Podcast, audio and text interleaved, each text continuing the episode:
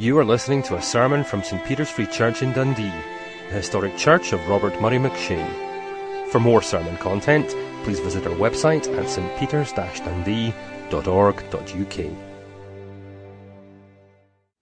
And also, I think we give each other presents because it's a reminder that Jesus is, as Paul says in Corinthians, God's gift to us.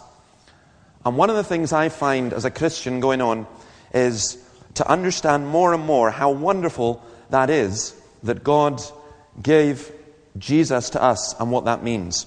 So, we're going to look at that for a short while this morning. If you've got a Bible, look to Isaiah chapter 9 and verse 2 in particular. The people walking in darkness have seen a great light. On those living in the land of the shadow of death, a light has dawned.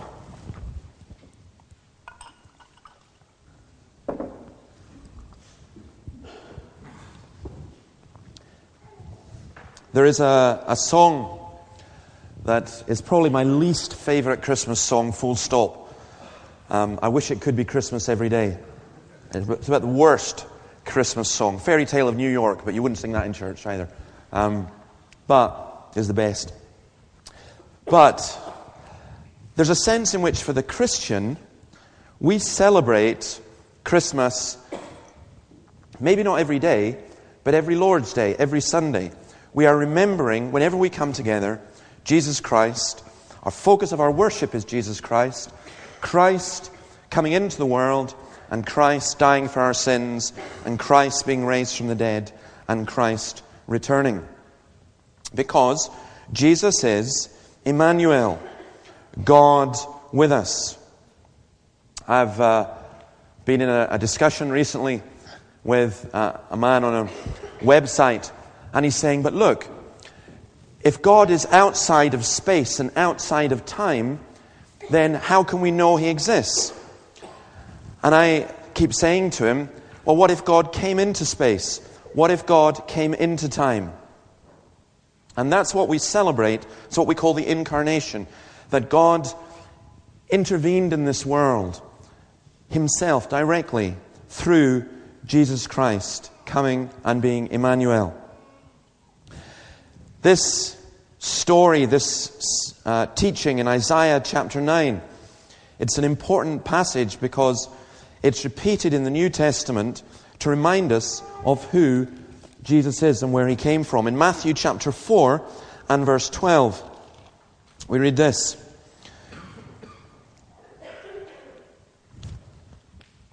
Sorry, Matthew 4 and verse 12. When Jesus heard that John had been put in prison, he returned to Galilee. Leaving Nazareth, he went and lived in Capernaum, which was by the lake in the area of Zebulun and Naphtali, to fulfill what was said through the prophet Isaiah Land of Zebulun and land of Naphtali, the way to the sea along the Jordan, Galilee of the, Gal- of the Gentiles. The people living in darkness have seen a great light. On those living in the land of the shadow of death, a light has dawned. This area, this particular area in Israel, was important. King Ahaz had met with Isaiah, and Isaiah told him that the Assyrians, what we now call the Syrians, would invade and defeat Israel, and they would, the first area to be defeated by the Assyrians would be the land of Zebulun and the land of Naphtali. It was an area which had the way of the sea, as it says here, the way of the sea going through it. in effect, a motorway a major trade route. We know that this happened after Isaiah prophesied in the year 732 before Christ, before Jesus was born. And at that time in Israel, a great darkness came over the whole land. And the Jewish people, for many centuries, looked forward to a light, the light coming in to rescue them. Well, I want to think just a little bit about what that darkness is and what that means for us. Our society is fascinated by the dark side. Used to be a, a Christmas tradition in my house, anyway, to uh, watch Star Wars or to read, uh, look at Star Wars. whether then it became Lord of the Rings. And in all these films, there's always a baddie, there's always someone who's, who's very, very dark. And in, in these films, very often, the more attractive characters are the ones who belonged to the dark side. There's a darkness that does occur within, within us and out with us. And it's a, it's a horrible thing to try and describe what it is. When we live in darkness for real, as opposed to being attracted by darkness that's portrayed in films or in, in books and so on, it is really, really horrible. I came in this morning and somebody on the door said, Did you see the sun this morning? Well, no, I didn't. And it must have been for about a nanosecond. Either that or they were dreaming. But I was up pretty sharp and I didn't see much sun. Well, maybe it's just almost attempting to break out. I just don't like the darkness. Like to, to know that there is light somewhere. When you get up and, uh, like yesterday, it was uh, 11 o'clock in the morning, and I needed a torch to see, to even to see inside the garden shed. We don't like that. But there's another kind of darkness as well as physical darkness. There's depression and illness and heaviness and disease and sin and evil and greed and lust and destruction and death and hell. And so many people live in that darkness. And you can have all the artificial lights in the world, but the artificial lights do not take away from the darkness. Last night, we went to see an amazing film, Life of Pi. Now, if you've read the book, you have to see the film. Um, if you haven't read the book, it's probably a good idea to read the book. But the film is just beautifully uh, portrayed. It portrays the, the, book very well. It's fantastic cinematography. But uh, Yann Martel's Life of Pi, for me, was a fascinating book because it was so popular and yet discusses the whole idea of what we believe and how we believe. And there's so many quotable sayings in it, and probably my favorite is this We believe what we see. What do you do when you're in the dark? If you believe what you see, but what do you do when you're in the dark? So there's lots of people will say, I don't believe in God because I don't see God. I don't believe in God because I don't see the evidence for God. But what if they're in the dark? Again, it's like if you're, um, you ask someone to, to look, look at this present that's beautifully wrapped. Can you see it? And they go, no. And you say to them, well, open your eyes. You can't see it if your eyes are not open. And I think that that is the whole reason that Jesus comes into the world. Jesus, Jesus doesn't exist because we believe. We don't see Jesus because we believe. We believe because Jesus came into the world. The light of the world came into darkness. There was a great darkness in the world. There is still a great darkness. But the second thing is that the light comes. Light dawns in the darkness for the upright. He is gracious, merciful, and righteous. Psalm 112 and verse 4. I think that. Uh, Again, if you've got a Bible, go to John chapter 1. And we read this In the beginning was the Word, this is speaking about Jesus. The Word was with God, and the Word was God. He was with God in the beginning. Through him all things were made. Without him nothing was made that has been made. In him was life, and that life was the light of men. The light shines in the darkness, but the darkness has not understood it. There came a man who was sent from God. His name was John.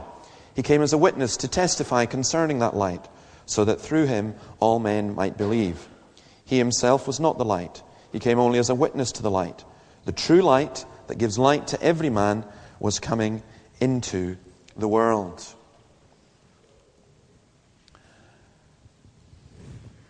God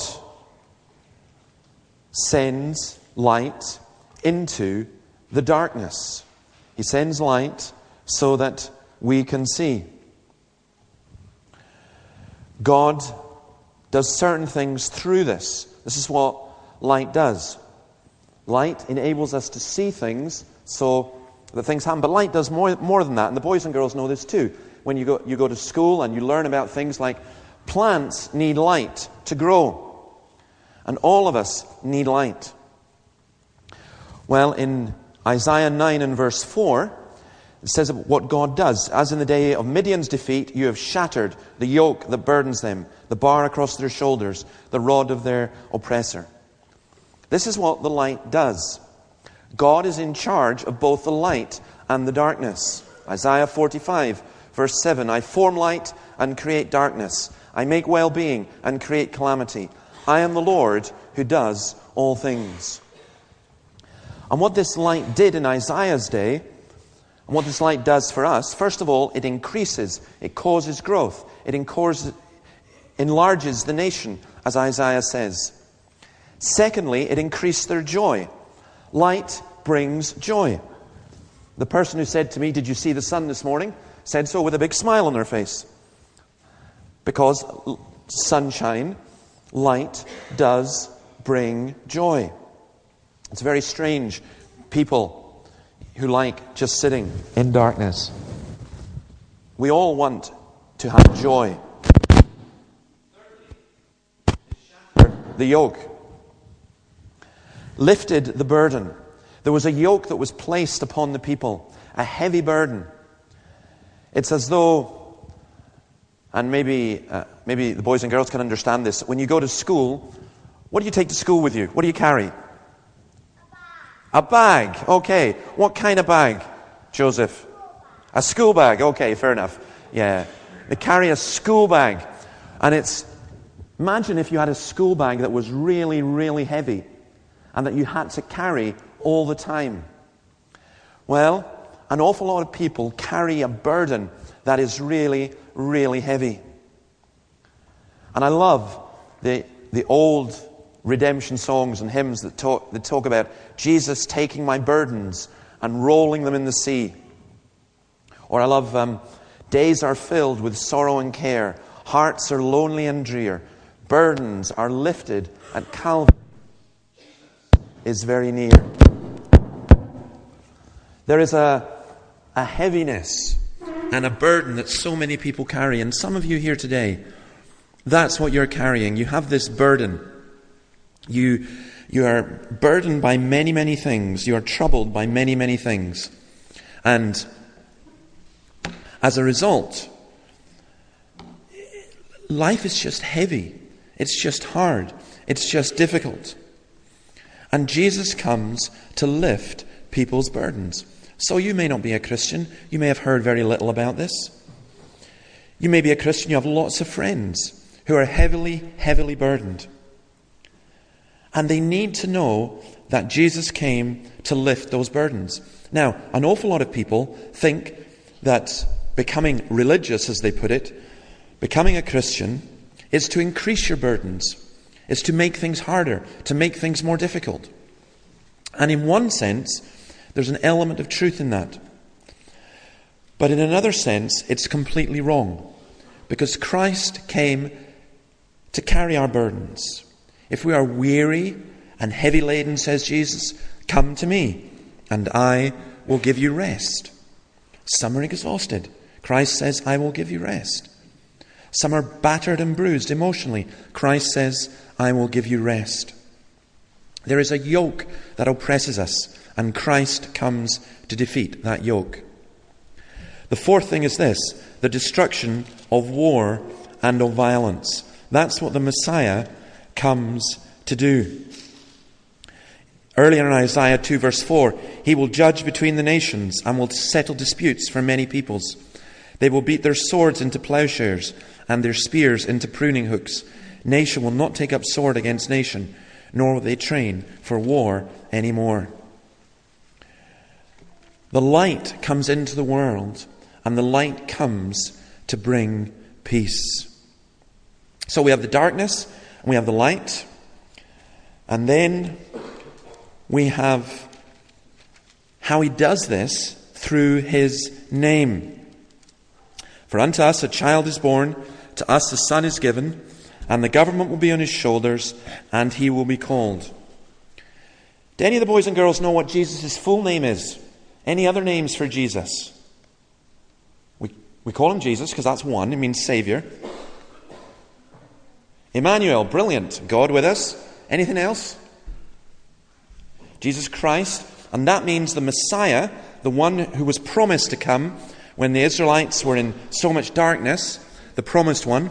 In fact, there's seven names that are listed just in this passage for Jesus. He'll be called Wonderful Counselor and so on. I'll just go through these names. Number one is just simple. To us, a child is born, a son is given. You look at the. Who's the youngest person in the church this morning, do you think? Who's the very youngest here? Cameron, are you the youngest? No. Close. I think there's a young man there who's a wee bit younger. Fraser.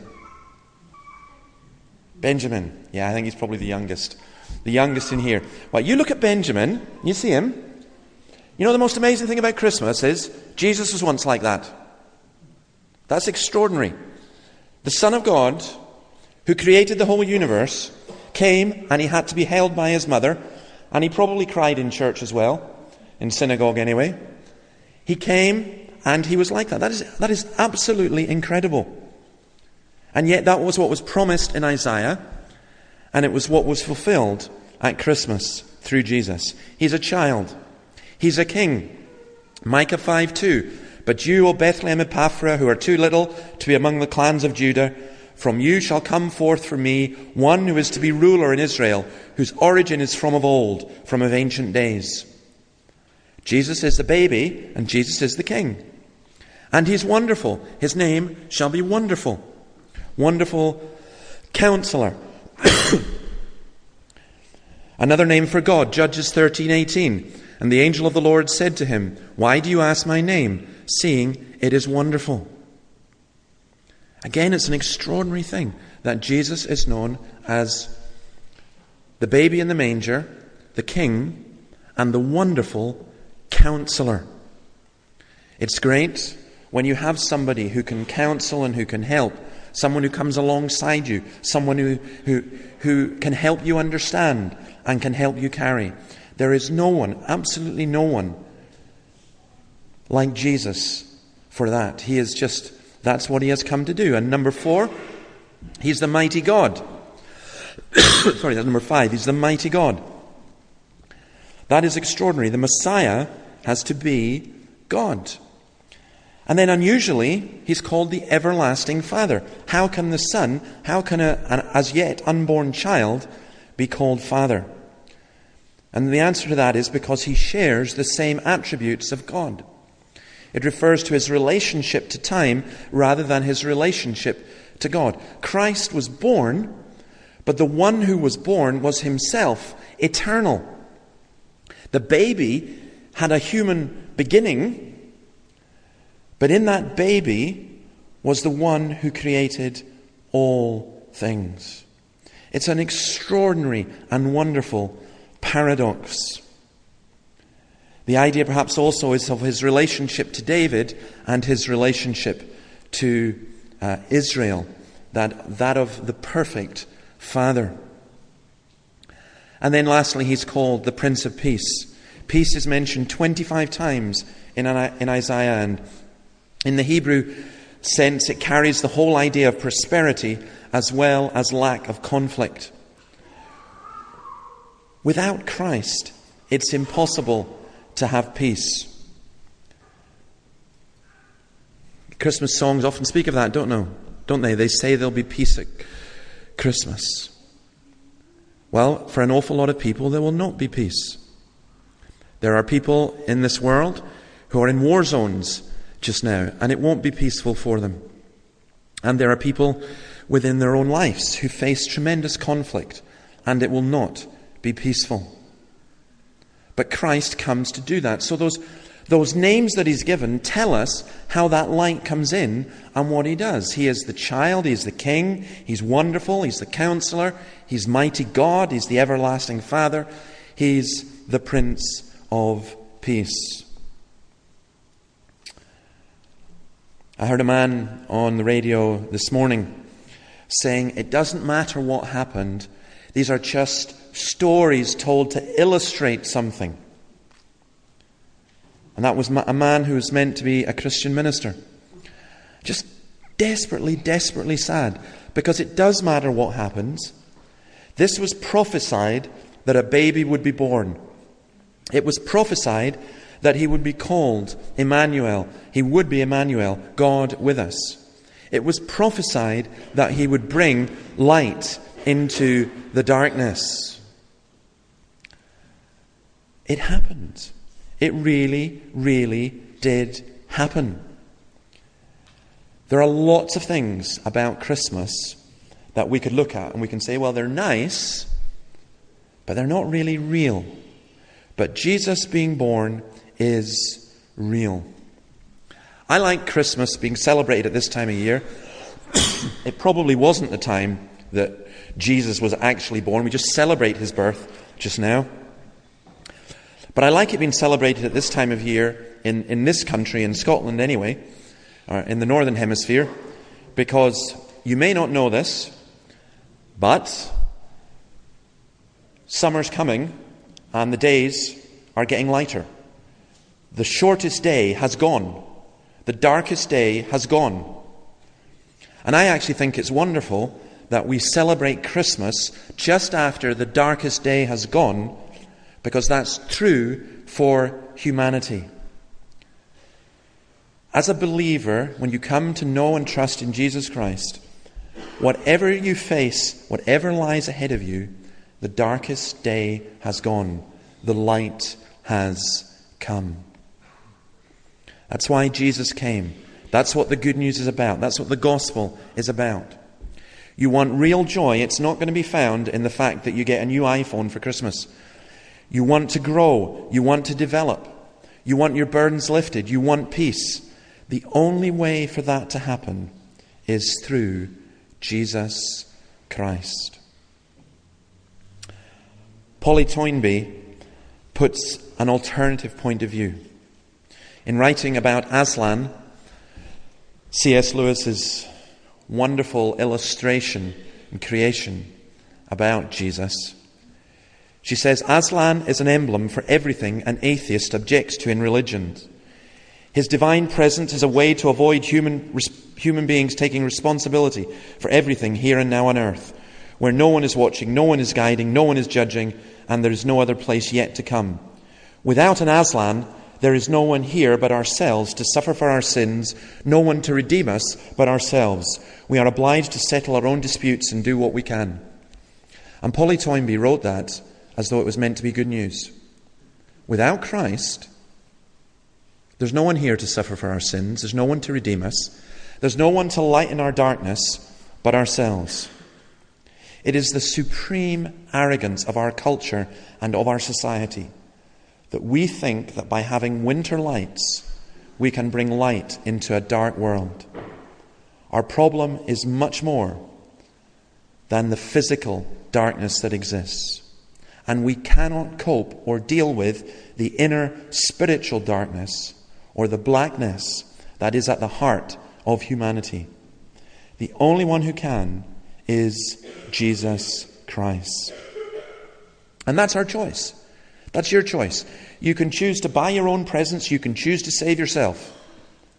You can choose to do what you can, and it's never, ever going to be enough. Us, human beings without God, is darkness and hell. God with us, Emmanuel with us, is heaven. Yann Martel, I gave you the quote We believe what we see. What do you see when you're in the dark? You see nothing you see nothing. You look to Jesus and you see everything. C.S. Lewis's famous quote I believe in the sun, not because I see the sun, but because by the sun I see everything else. Just simply pray this morning, this Christmas, that Jesus will be your light come into darkness and simply pray that Jesus will be the light of your home and the light of your community and the light of this city and the light of this country. I know some Christians who are getting really depressed about everything that's happening and, and so on. They really are. And I just simply want to say look, believe your Bible. The darkness is great. Great is the darkness that covers the earth. Of course, the darkness is great. What did you think? We lived in Disney World? No, we live in the darkness. But the light has come, and the light shines ever brighter in that darkness. May God bless His word to us.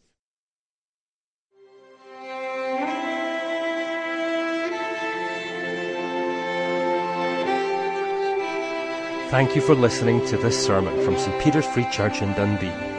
If you found this sermon has been helpful to you, please help us to continue building up and assisting the people of God. Visit our website at stpeters-dundee.org.uk.